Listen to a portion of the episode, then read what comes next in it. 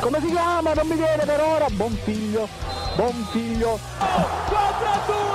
Poker di Cavani. È finita. Ha vinto il Napoli. È l'ultima parola nel calcio. È la loro. Hanno un cuore differente. Lo capiscono? L'artiglio che graffia.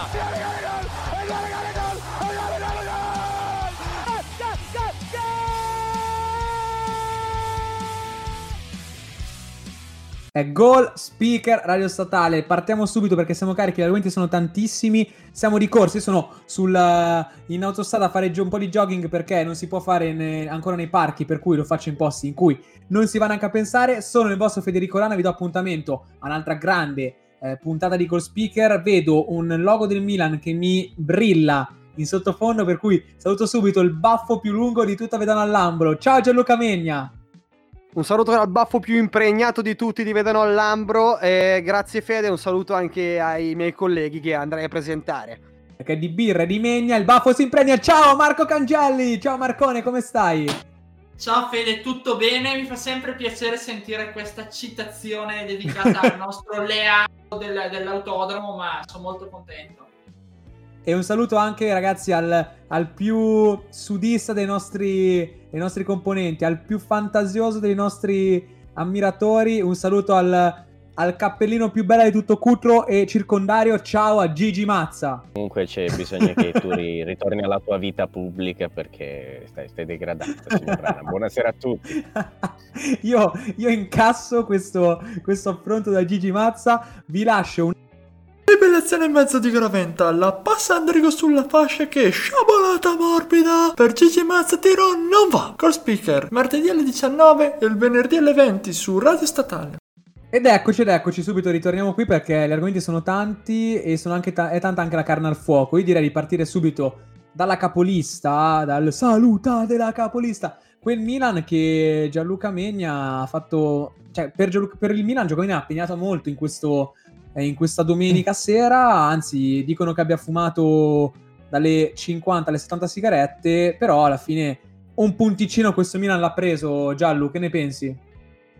Allora, innanzitutto ho fumato un pacchetto intero di Malborone rosse, giusto per farmi per diciamo, giusto per avere uno sponsor, per avere pubblicità, appunto, sto per dire. No, ma non tanto la pubblicità, ma anche per no, mi viene la parola, raga, quindi probabilmente non posso dirla. Sostanzialmente per stare tranquillo, perché questo Milan mi fa passare le pene dell'inferno. Mi sembra di vedere la stessa partita di Milan-Verona delle precedenti giornate, in cui il Milan conduce la partita, ha una marea di occasioni, e la traversa, e il palo, e il gol annullato. Comunque c'è stato un Milan che ha giocato dal primo all'ultimo minuto, secondo me meritandosi anche la vittoria e non il pareggio che poi è arrivato all'ultimo minuto, però comunque un Milan che ha dominato, un Milan che ancora fa vedere le sue qualità, la sua forza di squadra, la forza di rimontare e di risalire da un 2-0 che era diventato complicato, poi si è risolto grazie a Teo Hernandez, ovviamente anche al gioco del Milan dettato da Pioli, che continua a illuminare i cuori di noi rossoneri. E devo dire che è un Milan che continua a convincere nonostante il pareggio, perché secondo me è stato un pareggio sfortunato, nulla di più. Parallelo, Giallo, mi piace questo anche per passare la palla all'altro milanista della nostra formazione, che è Marco. Ha fatto parallelo con Milan-Verona. La cosa che cambiava la Milan-Verona sostanzialmente era che mancava in campo Zlatan Ibrahimovic, questa era la grande differenza. Però questa cosa qui aveva assolutamente due cose. La prima è che il Milan ce la fa anche senza Zlatan, ormai questa cosa qua penso che sia abbastanza sotto gli occhi di tutti. Seconda cosa, che ce la fa senza Zlatan, sia perché il gruppo è giovane, compatto, unito e tutto quanto, ma perché ci sono degli altri leader. E Marco, io dico a te che questo leader, ormai non lo scopriamo certo ieri, però è venuto fuori ancora meglio, è questo Teo Hernandez, che è stato forse il colpo migliore del Milan preso negli ultimi 5 anni per quello che ci si aspettava e quello che poi è stato. Che ne pensi te, Marcone? Sì, assolutamente, perché le aspettative che c'erano su Teo Hernandez non erano grandissime, era il famoso Mr. X, come quando si citava un tempo Antonio Nocerino, perché è arrivato in esubero dal Real Madrid ed è diventato un fenomeno, Milan già l'anno scorso. Poi diciamo che nonostante quest'anno ha avuto qualche partita un po' difficile così, Teo ha saputo risolvere nella partita giusta, nel momento giusto, che è stato appunto quello contro il Parma. La differenza grossa rispetto al Verona è che il Milan col Verona aveva trovato di fronte un super Silvestri In questo caso abbiamo trovato di fronte non un grandissimo Sepe, ma una grandissima traversa, e soprattutto un povero Cialanoglu che quest'anno non so gigante. Sì, assolutamente, non so quanti pali è riuscito a collezionare a casa. Direi, ragazzi, di chiudere questa parentesi rossonera dicendo che comunque questa squadra ha sorpreso, perché 27 punti in 11 giornate vuol dire aver perso per strada solo 6 punti. Il Milan sorprende non solo perché ha fatto una cavalcata incredibile, ricordiamolo, è l'unica squadra nella storia della Serie A ad aver fatto le prime 11 partite segnando almeno 2 gol per partita, per cui un grandissimo score, ma è anche sorprendente perché questo Milan ha sovvertito qualsiasi pronostico. Io stesso al 15 dicembre mi dico che non mi aspettavo di vedere il Milan lì lassù, però io inviterei Gigi Mazza a prenderci per mano, ma con distanziamento, per portarci dall'altra parte del naviglio, dove c'è un Inter che, lo sappiamo, ne abbiamo parlato ampiamente, ha fatto quello che ha fatto in Champions League, che non starei a rimarcare perché sennò i nostri amici interisti ci linciano, però adesso, come ci tiene a rivedere Conte, quarta vittoria in campionato, per cui qualcosa continua a muoversi per l'Inter. Beh, l'Inter sembra iniziare a quadrare di più. Secondo me l'uscita dalle coppe può essere un fattore determinante come svolta nella stagione dell'Inter, e far arrivare finalmente un trofeo di la liberazione che manca da ormai dal lontano 2011. Nel 2021 saranno 10 anni senza titoli, quindi l'Inter non può più permettersi di dire di fare stagioni buone come quella passata. Deve portare a casa i risultati, perché per quello che ha speso, per quello che ha fatto, per quello che continua a fare ancora oggi, e Conte è un allenatore che può portare questi risultati, però bisogna fare la quadra tutti insieme, non può ogni volta tentennare con i giocatori che ha. Adesso a gennaio ci sarà da sfoltire la rosa e vedremo poi come sarà la seconda parte. Dovrà tenere banca un Milan che sembra non avere punti di debolezza, e quando li ha comunque li copre bene. Non deve più avere queste amnesie come nei mesi scorsi, deve iniziare a lavorare e pedalare senza nessuna scusa. La cosa assurda di Conte è che in tutto questo aveva già detto nei mesi scorsi, si è lamentato, ha avuto pretese sul mercato, mentre l'ultima intervista che ha fatto dopo il Cagliari è stata del volere una rosa più snella. Ora io mi chiedo, ci può stare questa cosa qui, perché passi da avere un atteggiamento diverso, e forse per Conte anche l'incanalare lo sforzo in un'ottica di puntare al campionato. Cioè, a me sembra proprio l'idea di avere quegli uomini lì per non perdere niente per strada, andiamo diretti, prendiamo il campionato e vinciamolo, perché mi sembra che Conte ormai abbia capito che questo è l'unico modo per salvare la sua panchina da un fallimento che macchierebbe la sua carriera. Però io chiedo a te, perché il nome è uno, è sulla bocca di tutti, cioè se tu dovessi snellire questa rosa, te lo chiedo proprio papale, Eriksen lo terresti o no? Gigi? Non ho sentito, scusami, li puoi ripetere? Dicevo, se dovessi snellire questa rosa, Conte ha chiesto di snellire questa rosa perché, parere mio, penso che voglia puntare al campionato per non macchiare la sua carriera con un fallimento così. Se tu dovessi snellire questa rosa e fossi al posto di Conte o di Marotta, Eriksen vorresti piazzarlo o gli daresti una seconda chance come ha fatto lui contro il Cagliari mettendolo titolare nella prima ora di gioco? Guarda, onestamente, no, cedere un giocatore come Eriksen sarebbe davvero un peccato per le qualità che ha, per il potenziale che potrebbe dare a una futura Inter. Se non ho alternative non lo cederei, però se c'è un'alternativa davvero valida che si rispecchia ancora di più il gioco di Conte, quindi un incontrista piuttosto che un fantasista come lui, direi di cederlo, però in prestito, perché non si sa mai. Sappiamo Conte come ha i mal di pancia, potresti pure che la prossima estate decide di andarsene. Se mandi via Eriksen in prestito ti ritorna con un altro allenatore, magari volta può averla davvero. Io lo manderei in prestito a giocare fisso titolare piuttosto che fare così con Conte.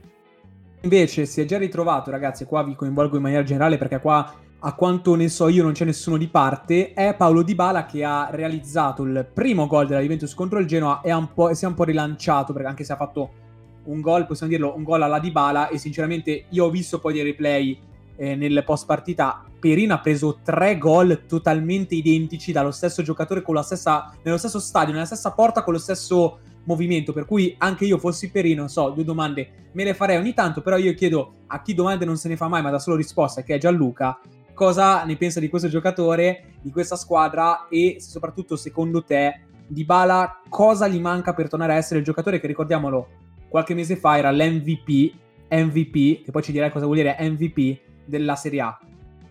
Allora, partiamo dal presupposto che dare il premio di MVP della stagione a un giocatore come Dybala, che è fortissimo, perché per il mio è un giocatore veramente forte, ma che comunque ha questi cali mentali, secondo me, principalmente. Quindi vado subito a dirti che il problema principale di Dybala è quello mentale, è la testa, perché comunque non è facile trovarsi a giocare in squadra con Cristiano Ronaldo, che è quello che deve segnare, che è la persona che deve brandizzare la tua squadra e tutto il resto. Non è sicuramente facile, e una Juventus che comunque, nonostante le difficoltà come il resto di Dybala, riesce sempre a portare a casa i 3 punti, perché stavano pareggiando 1-1 e poi, come al solito, riescono a risolverla in un qualche modo. Ma questi qua, perché sono la rosa che hanno, sono i giocatori che sono competitivi.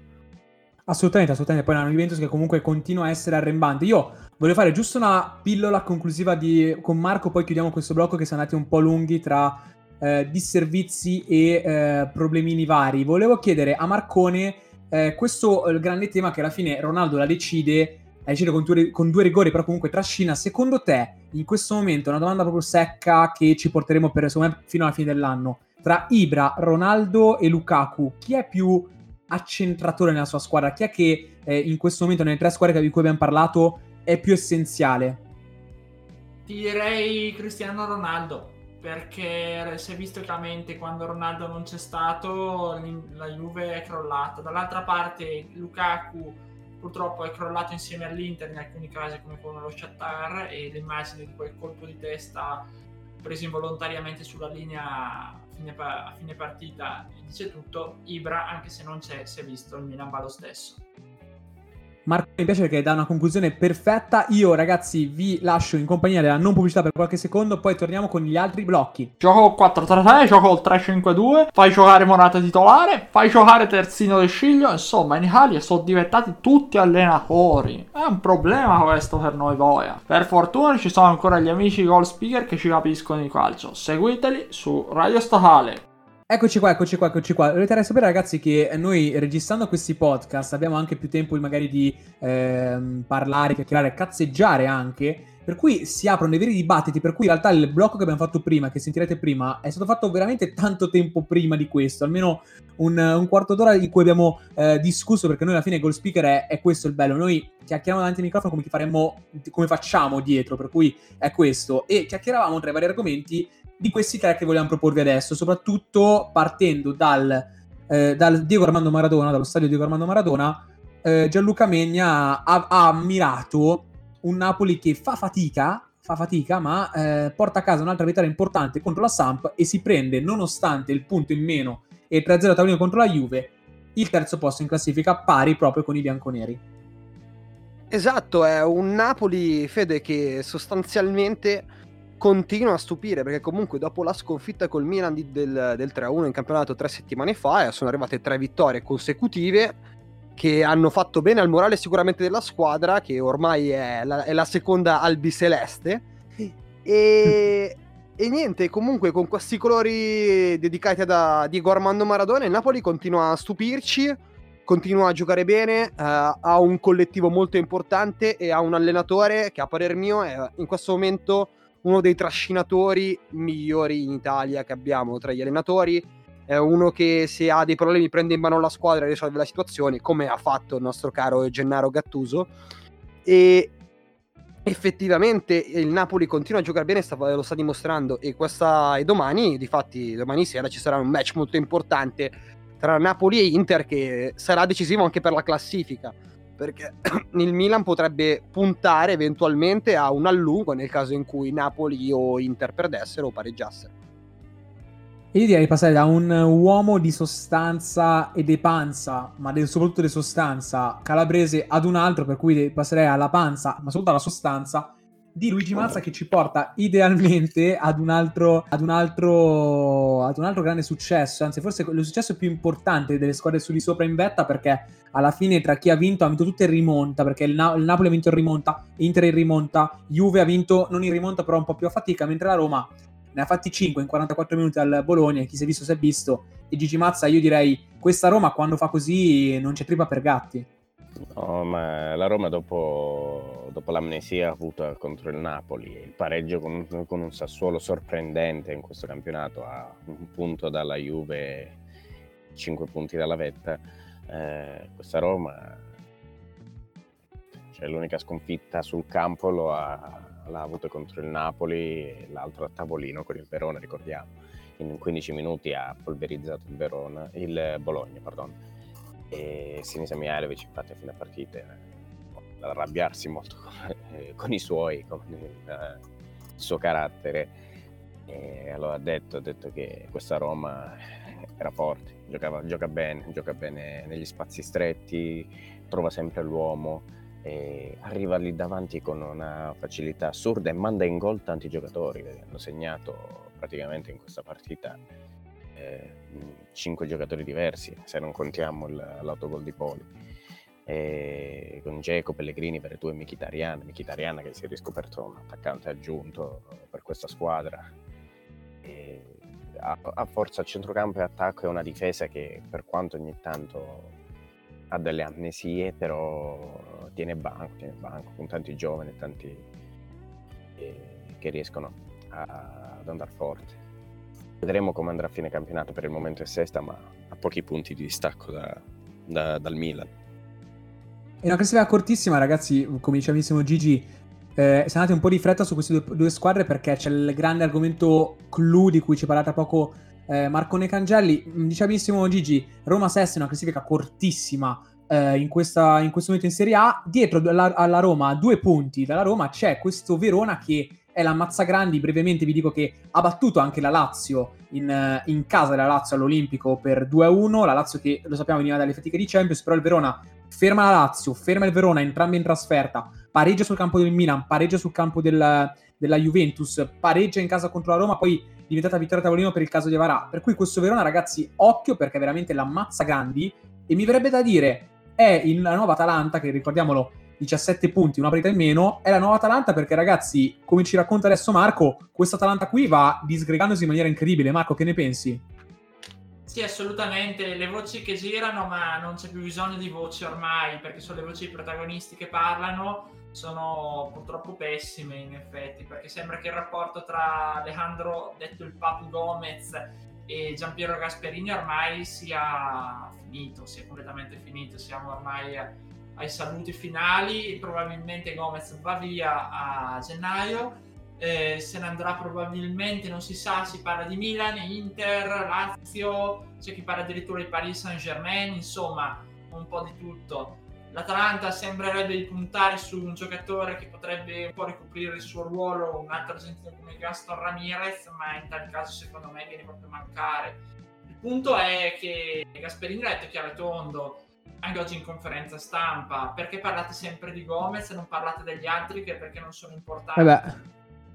Oltre a quello è venuto a dire proprio domenica appena dopo la partita che praticamente l'Atalanta è riuscita a vincere anche senza Gomez e Ilicic, perché in questo caso viene tirato in ballo anche Ilicic, che non a caso non ha giocato domenica, non giocherà nemmeno domani, sarà ancora in panchina per un presunto mal di gola, ma a me qualcuno mi dice che non me la stanno raccontando giusta.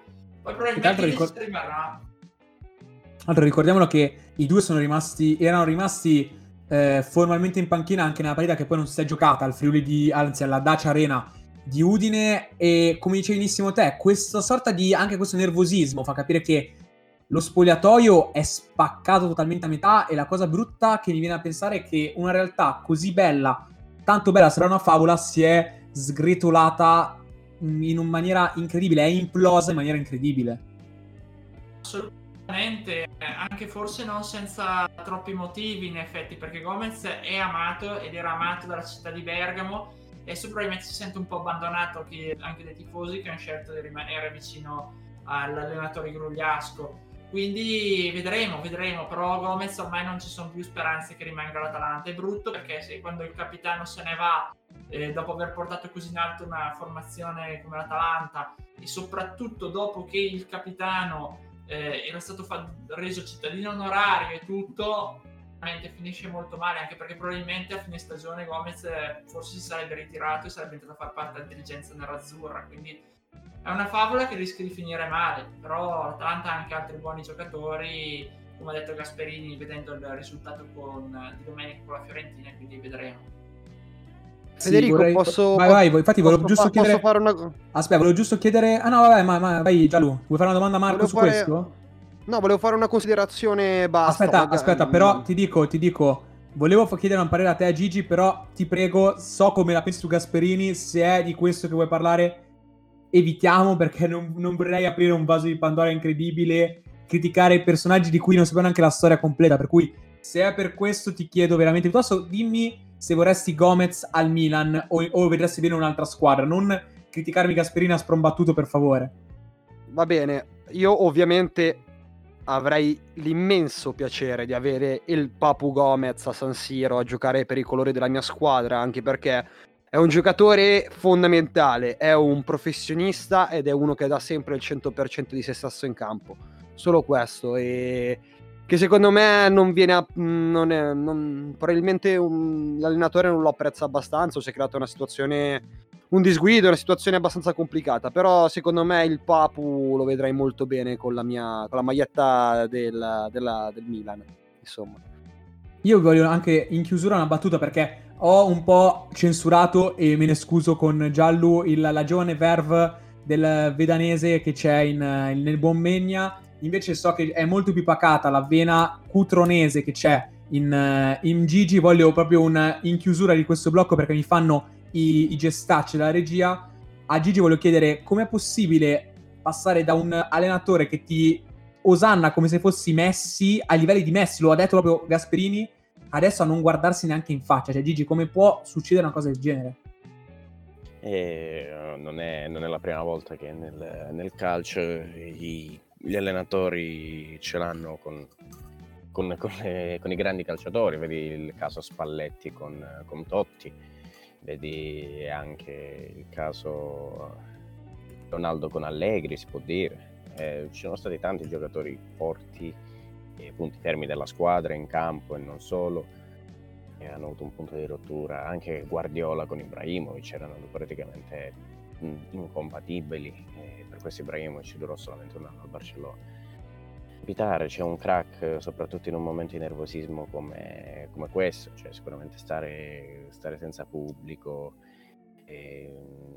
giocare molte partite così ti rende stressato, e una piccola fiamma può creare un disguido del genere. E Gomez ha il suo carattere come Gasperini. Come si risolverà, però cioè, dispiace, come ho detto prima Marco, che una storia bellissima come questa finisca in questo modo. Io, ragazzi, con queste parole che non so mai come definire se non giustissime, Gigi Mazza, vi lascio un attimo in pausa, ripartiamo subito, parleremo dei sorteggi. Uscente, stavo guardando la partita del Monza quando all'improvviso ho sentito la parola patata e sono corso subito a ascoltare gli amici di Goal Speaker in onda su Radio Statale, Cribio. Ed eccoci qua, ragazzi, l'ultimo blocco, come vi ho preannunciato prima, dedicato ai sorteggi, perché si è svolta ieri nella elegante questi, soltanto perché Nyon ha scelto per fare questi sorteggi, io vorrei capire perché proprio Nyon ogni volta li fanno sempre lì, per i sorteggi di Champions League e di Europa League, un avvenimento che prima era molto più folcloristico. Comunque voglio dirti che li fanno a Nyon solamente perché là c'hanno il pane buono, quindi giustamente c'è meglio farli a Nyon, mangiamo il pane buono e poi torniamo a casa nostra. Ah, pensavo avessi detto la fan a Nyon perché a Cutro non c'era posto, pensavo mi dicessi una roba di questo tipo. No, in realtà di solito devi sapere che 50 anni fa la sede principale era Catanzaro, solo che poi, capito, c'era una questione di... Poi ci hanno messo la sede del commissario della Calabria, per cui poi non potevano esserci tutte queste cose importanti. No, c'era una questione di lingua, non capivano bene il dialetto che aveva, quindi giustamente non potevano. Ti tengo lì perché, visto che hai abboccato la mia esca, ti voglio chiedere subito tra Mönchengladbach, Manchester City, Lazio, Bayern Monaco, Atletico Madrid, Chelsea, Lipsia, Liverpool, Porto, Juventus, Barcellona, PSG, Siviglia, Dortmund, Atalanta, Atletico Real Madrid, quale sia il tuo ottavo di finale preferito per questa Champions? Ce ne sono tanti, però io il Chelsea, ragazzi, cioè io devo esservi onesto, quest'estate ho seguito tanto il mercato del Chelsea e ho seguito anche la sua Champions e ho visto i giocatori che ha preso, che impatto hanno avuto in questa squadra, e l'Atletico di Simeone secondo me è molto, cioè c'è un'altra sorpresa carina, quindi secondo me chi passa tra queste due è una di quelle che vedo molto bene per la finale, quindi ti direi che per me l'ottavo più interessante è questo Atletico-Chelsea. Condivido, perché io penso che siano le due outsider della Champions, per cui è molto suggestivo lo scontro poi tra due giocatori, che due allenatori abbastanza giovani, ex giocatori di prestigio. Chiedo ovviamente la stessa cosa, ragazzi, anche a Gianluca e a Marcone. Allora, secondo me il quarto, cioè l'ottavo di finale più interessante che si presenta quest'anno in Champions League rimane secondo me Paris Saint-Germain-Barcellona, soprattutto perché ci sono dei tridenti che si incontrano che sono molto interessanti. Da una parte abbiamo Messi che con Griezmann giocheranno, e dall'altra parte ci saranno Mbappé e Neymar, ma vedo più quotato il Paris Saint-Germain ad esempio in questa situazione, perché c'è un Barcellona che è in crisi secondo me. Poi ovviamente passando anche alle italiane, io vorrei parlare anche specialmente delle italiane, la Juventus secondo me è quella che ha incontrato l'avversario diciamo meno temibile, che è il Porto, però sempre alta l'allerta per i nostri amici juventini, che come al solito sono capaci a sorprenderci in maniera negativa in Champions League. Ma no, pazzesco, guarda, poi che libertà che si prende, guarda, pazzesco, continua a parlare, continua. E poi, vabbè, la Lazio che secondo me avrà due partite secondo me infernali, cioè vorrei classificarla in questa maniera, contro il Bayern Monaco che è una macchina da guerra, e poi abbiamo il Real Madrid contro l'Atalanta, che anche lì è un bel punto di domanda, perché comunque vedendolo anche contro l'Inter, il Real non è più il Real di una volta e non lo vedo così impossibile. L'Atalanta ci ha abituato anche dei grossi miracoli, salvi imprevisti tra i vari giocatori e gli scazzi che hanno avuto con il proprio allenatore. Non c'è più il Real di una volta. Ma passiamo anche a Marco Cangelli, perché ovviamente poi parleremo, ragazzi, anche degli italiani, però Gianluca ha fatto così, deve fare tutto quello che vuole lui, per cui è irrequieto come sempre. Marco, il tuo ottavo di finale, che se dici se giocano tutti in contemporanea tu ti prendi la TV e ti guardi quello? Direi Siviglia, Borussia Dortmund, perché amo a Haaland. No, scherzi a parte, perché è una partita molto equilibrata. Ci ho creduto io, scusami. Perché? Se povero Haaland, che cosa ha fatto? No, appunto, mi piace un sacco Haaland, per quello. No, ma a parte lui, direi per l'appuntamento con la storia Atalanta-Real, perché è molto affascinante su quel fronte, anche se può parlare il cuore, eh? Sì, dall'altra parte direi anch'io come Gianluca Barcellona-PSG, perché lì è il fascino che entrambe le squadre hanno, benché il Barcellona non sia più quella Mari degli anni scorsi, sono due grandi squadroni che si affrontano, quindi direi quello. Però c'è anche l'Europa League, è quello che interessa di più a noi. Adesso ne parliamo, perché giusto appunto, visto che interessa più a voi tra l'altro, io ragazzi sono d'accordo con Gianluca, perché penso che tra le italiane hanno pensato due avversari terribili. Secondo me il Real rimane il Real in Champions, e il Bayern Monaco è la mia personalissima favorita per la Champions, mentre la Juve ha pescato benissimo, cioè ha pescato un avversario da Europa League, mi passate il termine, la Juventus, mentre in Europa League secondo me poteva andare un po' meglio alle italiane, perché il Milan del buon Marcone ha pescato la Stella Rossa. Io vorrei da Marco, che è un luminare del calcio a 360, cosa ne pensa di questa Stella Rossa, ricordo allenata dall'ex Inter Dejan Stankovic. Beh, hai detto già un nome importante, perché Dejan è uno che non molla mai. Poi diciamo che è sempre il fascino storico, la Stella Rossa è importante per la storia del Milan, per la vittoria anche in Champions e in Coppa dei Campioni, però diciamo che poteva andare meglio effettivamente, perché c'erano squadre forse più deboli della Stella Rossa, e soprattutto andare a Belgrado, anche se lo stadio sarà vuoto, immagino già la città in che condizioni si troveranno i giocatori del Milan, quindi sarà un inferno in qualsiasi caso, e andare a giocare a Belgrado non sarà semplice, quindi speravo meglio, speravo di beccare tipo il Granada oppure anche solo lo Sporting Braga. Marco, come tira queste stoccate alle rivali del Milan, che in realtà penso abbiamo pescato, io personalmente penso il contrario, che abbiamo pescato peggio delle altre, cioè penso che il Milan aveva fatto la pescata migliore sinceramente, anche se il fattore stadio secondo me è da considerare perché potrebbe anche non essere vuoto, cioè questa è una cosa da considerare perché ora di febbraio chi lo sa come va il mondo, chi lo sa se in Serbia cambiano idea, per cui comunque potrebbe anche non essere vuoto e giocatori di 21 anni come mi viene in mente Auge, Brahim Diaz vanno a giocare lì, potrebbero anche tremare le ginocchia e i giocatori serbi sono notoriamente dei giocatori abbastanza ruvidi contro cui giocare. Marco ha fatto dei paralleli, vi propongo anche a voi nudo d'inverno. Eccolo lì, pare di uomini rudi e arriva subito il buon Gigi Mazza. Gigi Mazza, Marco ha detto non avrei voluto prendere il Braga, squadra un po' difficile perché le squadre portoghesi ragazzi sono tutte un po' bastardelle, diciamoci la verità, poi c'è questo antefatto che Fonseca ha allenato il Braga nel 2015-2016 prima di andare allo Shakhtar, per cui avrà un minimo un'impostazione un po' fonsechiana della cosa, per cui anche questa cosa qui potrebbe anche essere giocare contro la Roma secondo me. Guarda, allora il Braga non è squadra nota onestamente in Europa League, che se non mi sbaglio non so quanti anni fa ha raggiunto, se non mi sbaglio, i quarti o le semifinali di Europa League meritatamente, c'è una bella stagione che poi si colmò con la finale e quell'edizione sembra Dnipro con il Siviglia, mentre poi dal Siviglia dove lì militavano due attaccanti che poi l'anno dopo sono arrivati in Serie A, Bacca e Kalinic. E non lo so se è una squadra difficile, particolare, o diciamo che la Roma ha il merito di aver dominato praticamente questi gironi, ha una squadra molto compatta, Fonseca comunque è uno che finalmente riesce a dialogare bene con la squadra, ha esperienza, giovani e tutto. Diciamo che il Braga che si ritrova ogni tanto lì dovrebbe far paura più di tanto.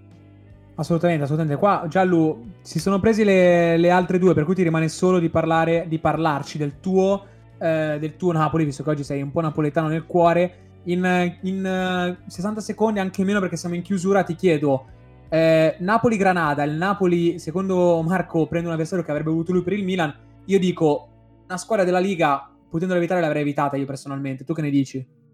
Allora, è sicuramente un'avversaria interessante, perché poi la Liga spagnola è un po' particolare, ci sono spesso piccole squadre che vanno a battere Barcellona o Real Madrid e secondo me è andato anche bene al Napoli, perché non la conosco molto bene il Granada come squadra, però secondo me è un avversario molto fattibile. Poi volevo segnalare giusto due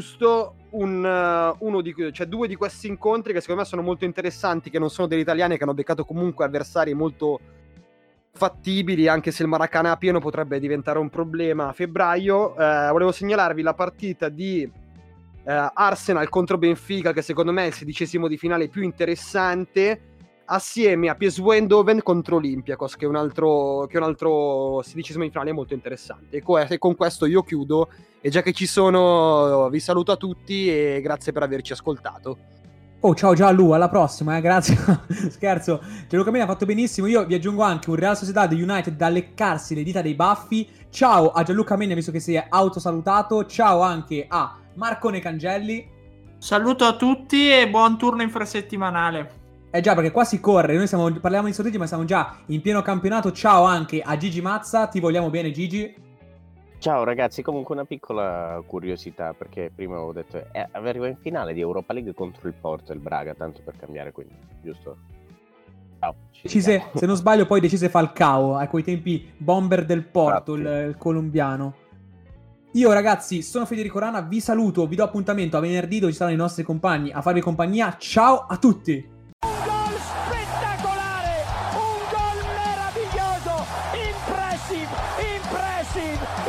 Come si chiama? Non mi viene per ora. Buon figlio. Oh, 4-2, poker di Cavani, è finita, ha vinto il Napoli, è l'ultima parola nel calcio, è la loro, hanno un cuore differente, lo capiscono, l'artiglio che graffia.